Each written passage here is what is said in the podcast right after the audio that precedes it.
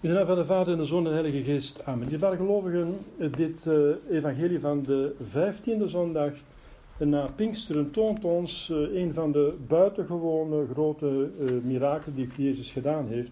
Namelijk, dat is de vierde, een van de vier, laten we zeggen, uh, doden die hij ten leven opwekt. Hij heeft nog twee andere uh, personen ten leven opgewekt en dan zichzelf. Hè.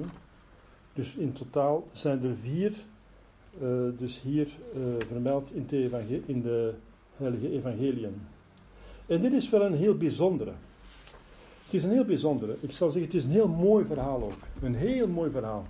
Je ziet eigenlijk Jezus die uh, naar Jeruzalem optrekt. Want hij komt van Kafarnaüm. Hij is in het tweede jaar van zijn publiek leven. Dus hij is uh, dertig plus twee is tweeëndertig jaar. Hij is op dertig jaar beginnen prediken. En het is zijn tweede jaar. En hij gaat dus, uh, dus van Kafarnaüm en hij komt voorbij Naïm. Naïm wil zeggen de, de mooie, de, de sierlijke. Hm? Want het is een mooi dorpje, een mooi gehuchtje, gelegen aan de voet van de Hermon, hè, de Berg Hermon, heel mooi Hermon. Uh, met de, de, de vlakte van Esdrelon. Dus het moet een mooie streek geweest zijn, aangenaam. Maar een contrast, want er is een verschrikkelijk drama gebeurd. Uh, een weduwe die al haar man verloren heeft. Dat moet niet de eerste en beste geweest zijn. Want het ganse dorp, het ganse stadje is aanwezig. Hè. Turba uh, civitatis multa. Turba, dat wil zeggen menigte. Multa, meel, veel menigte van de civitatis, van de stad. Civitas is de stad. Het moet een stadje geweest, een stadje. Uh, en dus multa... Dus het moet wel een, een invloedrijk, belangrijk personage geweest zijn. Maar die weduwe, die staat daar zonder man.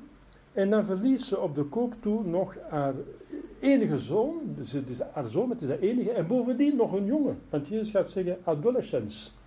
Dat wil zeggen, hè, jong, jonge, jonge, jonge man. Hè? Adolescent, dat wil zeggen opgroeiend. Hè? Dus uh, uh, puber eigenlijk. Hè? Tussen de tien en twintig, adolescens. Dus tussen tien en twintig. En hij verliest ze haar jongen, haar jongen. Dus een verschrikkelijk drama. Hè? Die weduwe is gewoon kapot. En het is een treurstoet. En Jezus komt ze daar tegen. Maar Jezus heeft ook een stoet. Er zijn eigenlijk twee stoeten, twee menigten die elkaar tegenkomen. En de stoet van Jezus is ook copiosa, zegt de tekst. Dus het is een, een prachtig tafereel. Zonnig daar. Jezus komt daar aangewandeld met zijn... majesteits en toch heel eenvoudig, alle deugden, nederigheid, zachtmoedig en toch sterk en zo. Uh, en de menigte volgt hem, zijn leerlingen natuurlijk, hè, de apostelen en zijn leerlingen, discipuli eius et turba copiosa. En uh, ja, wie volgt hem nu? Wel, diezelfde mensen, uh, de soort mensen zou ik zeggen, die hem gevolgd hebben tot in de woestijn om hem te horen prediken, hè, uh, waar hij de broden heeft vermenigvuldigd, anders zouden ze sterven van honger, zegt hij, zouden omkomen. Als hij de brood niet zou menigvuld hebben. Dus dat is ook weer een, een, een menigte die hem volgt voor twee redenen. Uh, de belangrijkste reden is om van hem te horen wat ze moeten doen om zalig te worden. Want daarvoor zijn we op aarde, dat is het belangrijkste. Wat moeten we weten en doen om zalig te worden? Hoe gaan we naar de hemel? En deze schijnt de wet buitengewoon beter dan onze fariseer uit te leggen. Hij legt dat levendig uit. Dat is niet zomaar, zomaar dode wet, zomaar teksten opzeggen. Maar hij, hij, hij blaast daar leven in. Dat, dat is, uh, hij past ze toe. Hij weet de exacte uitleg ervan en zo. Dus dat is, Jezus leerde anders. Hij leerde met gezag, zegt de Heilige Schrift. Tegenover de fariseeën die gewoon een tekst van buiten kan. Ja, dat en dat. Dus nog wel een verschil. En bovendien, hij deed mirakelen. Vonden ze natuurlijk prachtig dat hij uh, mirakel deed... Uh, Je kunt zeggen dat is sensatie. Nee, dat is geen sensatiezucht. Dat is gewoon uh, dat de mensen nood, iets dat de mensen nodig hebben om hun geloof te versterken. Mensen hebben, zegt de kerk, een mirakel nodig om zeker te zijn dat God daar bezig is.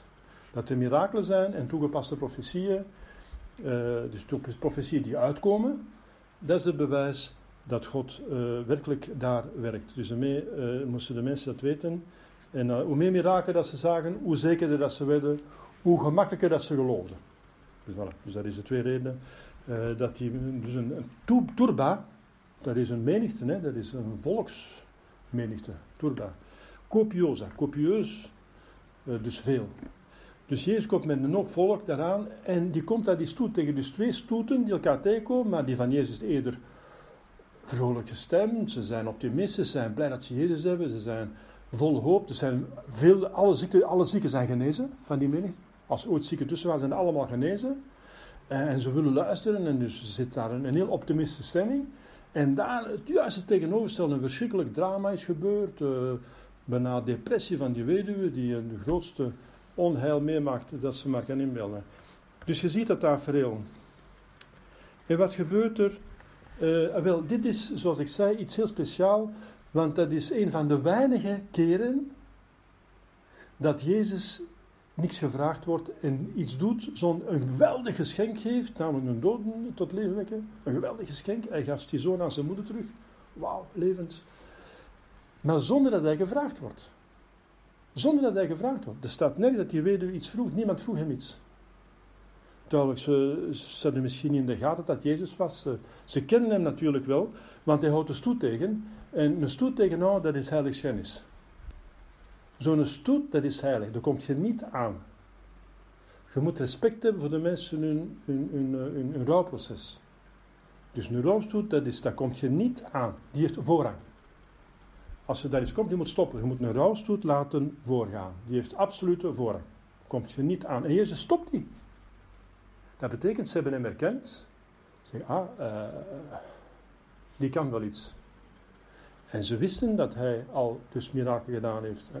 En, uh, uh, het is niet voor niks dat uh, Sint Petrus zou zeggen, jij bent de zoon van de levende God. Hm?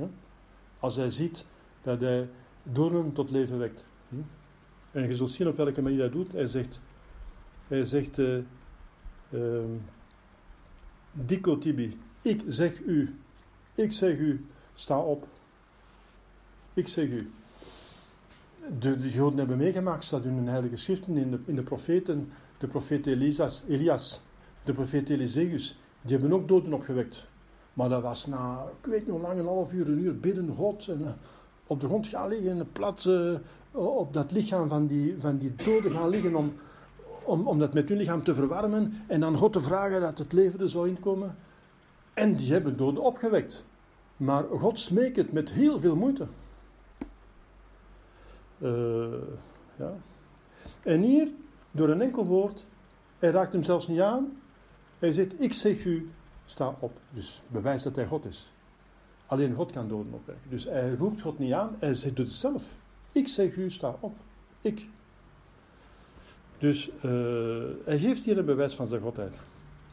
Maar Jezus dus, die heeft een, een, een, een, een geweldige, laten we zeggen, uh, autoriteit en respect, dat die rouwstoet stopt. Hij stopt die rouwstoet. Hè? En hij zegt tegen die vrouw, hij gaat ze troosten, hij is door uh, medelijden, misericordia motus, hij is door medelijden bewogen. Ziet je? En dat is ook een groot voordeel voor ons, een voorbeeld bedoel ik, dat wij hem moeten navolgen. Wij mogen ons nooit hard maken tegenover de nood van de anderen. Zoveel mogelijk helpen. Jezus geeft het voorbeeld. Misericordia motus. En dan gaat hij onmiddellijk die weduwe troost. Hij zegt, wil niet wenen. Ja, als je tegen een vrouw zegt die haar man verloren heeft en haar zoon verloren, zeg je, weent niet. Dan zeg je, zeg... Uh... Maar dat is gezegd in een bepaalde manier. Zij wist... Uiteindelijk ze herkenden hem, want anders zou ze, die, zou ze niet gestopt zijn voor hem. Dat is Jezus de wonderdoener, die kan wel iets voor mij. En hij zegt, wil niet wenen. En in die vrouw haar hart komt er hoop. Een geweldige hoop dat hij iets gaat doen voor haar. Wil niet wenen. En, en, en zij ziet het al komen.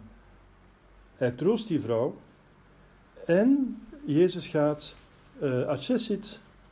En hij stopt, hij houdt die baar tegen. En ze stoppen. Dus die baar, die, die rouwbaar, die, die, die katafalk, die, die lijkkist, die wordt gedragen door vier dragers. Hè. En die stoppen. En in die kist ligt die, die jonge man, dat lijk, open. Maar dat was toen de gewoonte dat uh, bij de lijkstoet het lijk nog zichtbaar was. Dat was daar de gewoonte, dus hij was nog zichtbaar. Hij lag open in de kist, die mis niet aan. Nadien wordt die toegedaan enzovoort, of uh, in doeken gedaan in ieder geval, en, uh, enzovoort. En dan... Uh, in het graf gelegd, maar nu staat die dus nog open. Dat ze hem kunnen zien, dat is nu, dat is iedereen zijn gebruik, dat was het gebruik van de Joden in die tijd. Dus ze stoppen, hier houdt hem, degenen die droegen, stopten, Dus ook weer het erkennen van Jezus, de wonderdoener. Hij kan iets, hij gaat iets doen. Want anders zou nog zo zeggen, meneer, laat ons. Wie zei jij, uh, wij zijn de lijkstoet, laat ons doorgaan. Nee, nee, ze stoppen. Dus ze hebben Jezus erkend en ze erkennen zijn macht en uh, ze weten dat hij goed is. Dat is een man die iedereen geneest, die buitengewone mirakelen doet. Dus ze stoppen vol hoop. Dus de stemming begint al over te slaan in de lijkstoet. Dus de treurnis die doet, maakt plaats voor hoop. En Jezus laat ze niet te lang wachten. Hij zegt, zoals ik zei, met één woord, hè, adolescens, jongeman, ik zeg u, sta op. Dat woord, sta op, dat veroorzaakt de verrijzenis. De verrijzenis is een geweldig werk. Dat is een werk van een schepper. Want wat is de dood? De dood is een scheiding tussen ziel en lichaam, omdat het lichaam niet meer in staat is om die ziel te bevatten. Dat is zo debiel geworden, zo caduc, zo bedorven, zo... Uh, allee, onmogelijk. Er zijn essentiële dingen die niet meer functioneren, uh, die nodig zijn, absoluut nodig voor de ziel om dat te kunnen bezielen. Dus de ziel is niet meer in staat om dat lichaam te bezielen, uh, en daarmee moet ze eruit. Ze, ze kan daar niet meer in blijven, omdat dat lichaam onmogelijk nog te bezielen is. Dat is de dood. De, de, de, de zijn essentiële, hè, dat kan van alles zijn. Dus we weten niet wat er gebeurt is, dat wordt niet gespecificeerd. Dus is er nu een ongeval gebeurd, is er van een rotsgeval, ik weet niet waar, of is hij ziek geworden, is dat, uh, dat kan van alles. Er wordt niet gespecificeerd waaraan die jonge man gestorven is, maar met één woord maakt Jezus hem levend. En uh, er moet gezegd worden, dat staat hier niet, maar dat weten we, uh, dat weten we, dus als we zien naar andere mirakels, uh, als Jezus iets doet, doet hij het meteen goed. Dus de jongeman zit nu in een gezondheid beter dan ooit tevoren. Er is alles genezen. Zoals bij de wijn in Kana. Jezus verandert water in wijn. En die ceremoniemeester zegt, uh, jij hebt de beste wijn tot nu bewaard. Hij maakt daar de beste wijn van. Dus als Jezus nu die men, jongen geneest, is die hele, of hij geneest, verrijst. Dus die oorzaak van die dood geneest bedoel ik, die ziekte of dat ongeval. Er moet iets gerepareerd worden in dat lichaam dat kapot is. Dat maakt dat die ziel niet meer kan inblijven. Dat, ze dood, dat hij dood is. Dat wordt gerepareerd. En die ziel wordt teruggeroepen. En in het lichaam. Wie kan die ziel terugroepen? Die is al voor God verschenen en al geoordeeld geweest. Die is al weg. Wie kan die ziel terugroepen van de hemel, hel of vagevuur. Terug naar de, in het lichaam. Wie kan dat? Alleen God kan dat. Dus wie kan zo op met één woord een lichaam repareren, bij wijze van spreken, dat het kapot is, zodanig kapot dat is niet meer. En bovendien die ziel terugroepen en dan met elkaar verenigen. Dat kan, dat is, dat kan geen duivel. Dat kan, God, de duivel kan wel allerlei uh, mirakels doen, zogezegd, wonderen. Hè? Want dat staat ook in de Heilige Schrift, dat op het einde van de wereld de antichrist, hè, met de hulp van een duivel, veel wonderen gaat doen om mensen te misleiden. Maar er zijn dingen die hij niet kan. Dat is bijvoorbeeld iets wat een duivel niet kan. Dat is een, een, een echte dode, iemand die echt dood is. Doen verrijzen. Hè? Want de zombies, zombies, dat is geen verrijzenis. Hè? Een zombie, dat is gewoon een lijk dat nog steeds een lijk is, maar door een duivel bezeten. Dus een, een, dat is een lijk dat beweegt, maar dat is nog steeds een lijk. Hè? Er zit geen ziel in. Dus dat is niet, uh, dat is niet het geval. Hier, die jongen die is gezonder dan ooit. Dus met één woord wordt die verrijzenis, dus de, dat kan alleen maar een almacht, veroorzaakt. En uh, hier nog iets dat buitengewoon treffend is. Het resedit, en hij komt recht zitten en hij begint te spreken. Hij begint meteen God te loven, zoals ook het, uh, uh, Jezus, God te danken. Maar Jezus deed dit illumatis hoe. Hij gaf, Jezus gaf de jongen aan zijn moeder terug. Hij gaf de jongen, helemaal gaaf, genezen, gezonder dan nooit, aan die moeder terug. Moet je niet vragen wat er in die moeder, dat moederhart omgaat. Zij, de weduwe, was haar man kwijt, ze was haar zoon kwijt, het was de enige zoon, het was nog een opgroeiende jongen. En die krijgt ze nu meteen, zo in één keer, komt daar die heilige man daar, onverwacht, en die geeft haar, hij geeft haar die zoon terug. Hij moet die meegeholpen hebben om op te staan uit die kist, en hij geeft ze, hier, mevrouw, hier is uw zoon. Wel, dat is... Dat is uh, die vrouw, dus die, die, die heeft lijfelijk een moederhart, die heeft ondervonden hoe goed God kan zijn. God is Gods goedheid. Uh, zonder iets te vragen. Ze heeft niks moeten vragen. En dat weet ook Maria, daarom begrijp ik ook dat Maria bij Kana zegt, niet, Jezus wilde graag een mirakel doen, want ze hebben geen wijn. Ze zegt gewoon, ze hebben geen wijn meer. Als je Jezus de miserie uitlegt, dan is zijn barmhartigheid zo groot dat hij wel weet wat hij moet doen. Je moet hem zelfs niet vragen. Maria weet dat ook. En dan uh, is er nog iets heel moois, dat eigenlijk heel belangrijk is voor ons. Uh,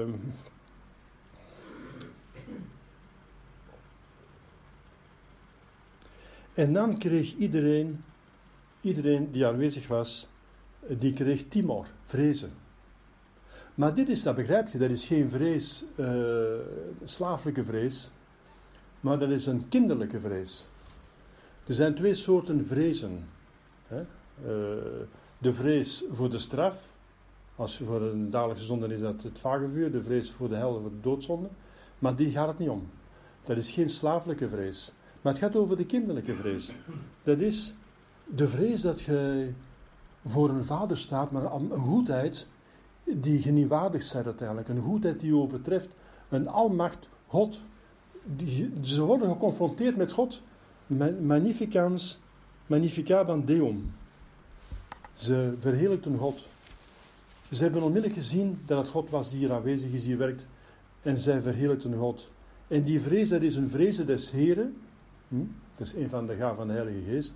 Maar dat is zo kostbaar. De Heilige Schrift zegt, de vrezen des Heren is het begin van de wijsheid. En want dat is deze vrees. Dat is een vrees die vreest om God te beledigen.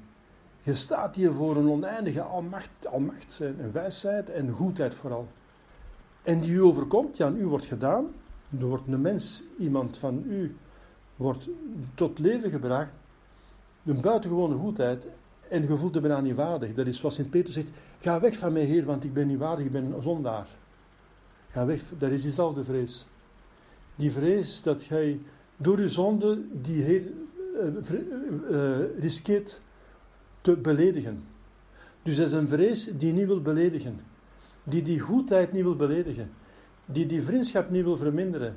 Die die vriendschap wil houden zoals ze is. En, en die, die, die vrees daar iets aan kapot te maken. Die er niet wil aankomen, want anders gaat het kapot. Die wil er zelfs weg. Zoals de, de Israëlieten zeiden tegen Mozes, ga jij maar met God spreken, want wij gaan sterven als we God gaan zien. Wij gaan sterven. Wij zijn niet waard om God te zien. Spreekt jij maar in onze plaats. Uh, wij, wij blijven wel op afstand. Wel, dat is een, een heel mooie vrees. Dat is het begin van de wijsheid. Dat is een vrees uit liefde. Dat is een kinderlijke vrees. Dat is een vrees van een kind, dat zijn va- een liefhebbend kind dat zijn vader niet wil beledigen. Dat is een kind, dat is een, liefde die, dat is een vrees die, die eigenlijk liefde is. Die, die is bevreesd om die vriendschap te beledigen, te verminderen, te kwetsen. Te kwetsen. En zij zijn allemaal bevangen met die vrees. God is hier. En wij, wij zijn zondaars. We hebben straks nog gezondigd. We zijn, zon, we zijn arme zondaars. De biecht bestond nog niet. Hoe raken ze van hun zonden af? Dat was veel moeilijker in die tijd dan voor ons. Ze moesten naar Jeruzalem gaan, offers opbrengen. En iedereen is zonde, doet al, enfin, doet al eens een keer zonde. Hè? Dus, dus, en dat is die vrees die ontstaat. Die vrees, die zegt, wij zijn hier voor een oneindige heiligheid en goedheid en wij zijn dat eigenlijk niet waar, wij zijn zondig. Wij verliezen een pak slaag, wij verliezen eigenlijk straf en wij krijgen hier een goedheid. En dat dat, bijna, zeggen ik ben niet waardig, dat is te veel. Ja, dat God oneindig is. Hè. En toch aanvaarden. Hè. En toch moeten, moeten we dat aanvaarden. En wat moeten we doen? Gewoon beslissen niet meer te zondigen of minder te zondigen of nooit meer te zondigen. Die vrees die zorgt ervoor dat jij inderdaad die goedheid niet wil beledigen. En die belediging die gebeurt door de zonde. Dus die vrees die zorgt ervoor dat je minder of niet meer gaat zondigen. En dat is het gelukkige gevolg ervan. Daarom is het zo belangrijk, die vrees des Heeren. Want die vrees, slaaflijke vrees, heeft hetzelfde effect. Dat je niet meer zondigt. Maar het motief is anders. Hm? Uh, tuurlijk, als die kinderlijke vrees niet sterk genoeg is, als die liefde voor God niet sterk genoeg is, dan kan die slaaflijke vrees ons helpen. Hè? Uh, uit angst voor de vagevuur, uit angst voor de hel niet meer zondigen. Goed, als je dat nodig hebt, zoveel te beter. Dat je dat dan hebt, want dan zondig je niet meer, dan gaat je ook naar de hemel. Maar je begrijpt dat het veel beter is, dat moet ook, ook iets positiefs zijn, dat je God bemint. En het is veel eerder om niet te zondigen, omdat je vreest die vriendschap te verminderen. Zoals iemand die heel veel van iemand anders houdt, uh, dus, dus op voorzichtig is, Om, om, om die vriendschap niet te kapot te maken, om die vriendschap niet te beledigen, om, om die, die, die, die persoon die hij bemint uh, niet onrecht aan te doen, om die vriendschap niet onwaardig te zijn, en, en die, uh, die te verminderen. En, om, die, die waardeert die, die liefde zo, zo zeer dat ze niet zouden willen dat die zou verminderen door een, een, een onrechtmatige daad op de een of andere manier. En dat is heel mooi. Dat is uh, wat uh, heel belangrijk is. En ze, want die, die veroorzaakt aanbidding, magnificabat Deum, ze verheerlijken God, dicentes, een grote profeet is opgestaan onder ons. Hè. Die profeet, dat is degene die in de naam van God spreekt. Het, en omdat God zijn volk bezocht heeft. Heeft zijn volk bezocht. God is onder ons. We hebben gezien hoe dat God onder ons dat werk gedaan heeft. Dus die bijgelovigen vragen van onze lieve vrouw van die uh, mensen in het goede voorbeeld na te volgen, namelijk die vrezen des Heeren uh, te koesteren, want de wereld doet juist het tegenovergestelde. Die zijn schaamteloos en die zondigen maar op en die zeggen dat ze recht hebben om te zondigen, dat zijn rechten van de mens om dit of dat te doen. Uh, ik zal daar de reeks niet noemen, het is gewoon, uh, we zijn er gewoon al zat van, van dat allemaal te horen. Uh, we zijn het zat gehoord. Uh, van, of genoeg gehoord bedoel ik, uh, al die zonden, uh, maar ze, ze, ze eisen nog het recht op om die zonden te verrichten. Wat een, wat een tegenstelling. Dat is juist hetgeen dat we niet moeten doen. Dat is juist hetgeen dat, we nog, dat de mens nog meer doet zondigen, nog, nog zeker naar de hel stuurt. Het tegenovergestelde is die mooie vrees die de mensen hadden, de katholieke mensen voor het concilie, die vrezen God, die vrezen te zondigen, maar dat was toch voor een groot deel, veronderstel ik, hoop ik, toch een kinderlijke vrees. Dat je God zodanig bemint, dat je vreest te zondigen en te beledigen. Dat is de vrees die we moeten vragen. Dat is de schaar van de Heilige Geest. De vrees, vraag van Maria, om deze vrees altijd te hebben. Deze vrees die het begin is van de wijsheid. In de naam van de Vader en de Zoon en de Heilige Geest, amen.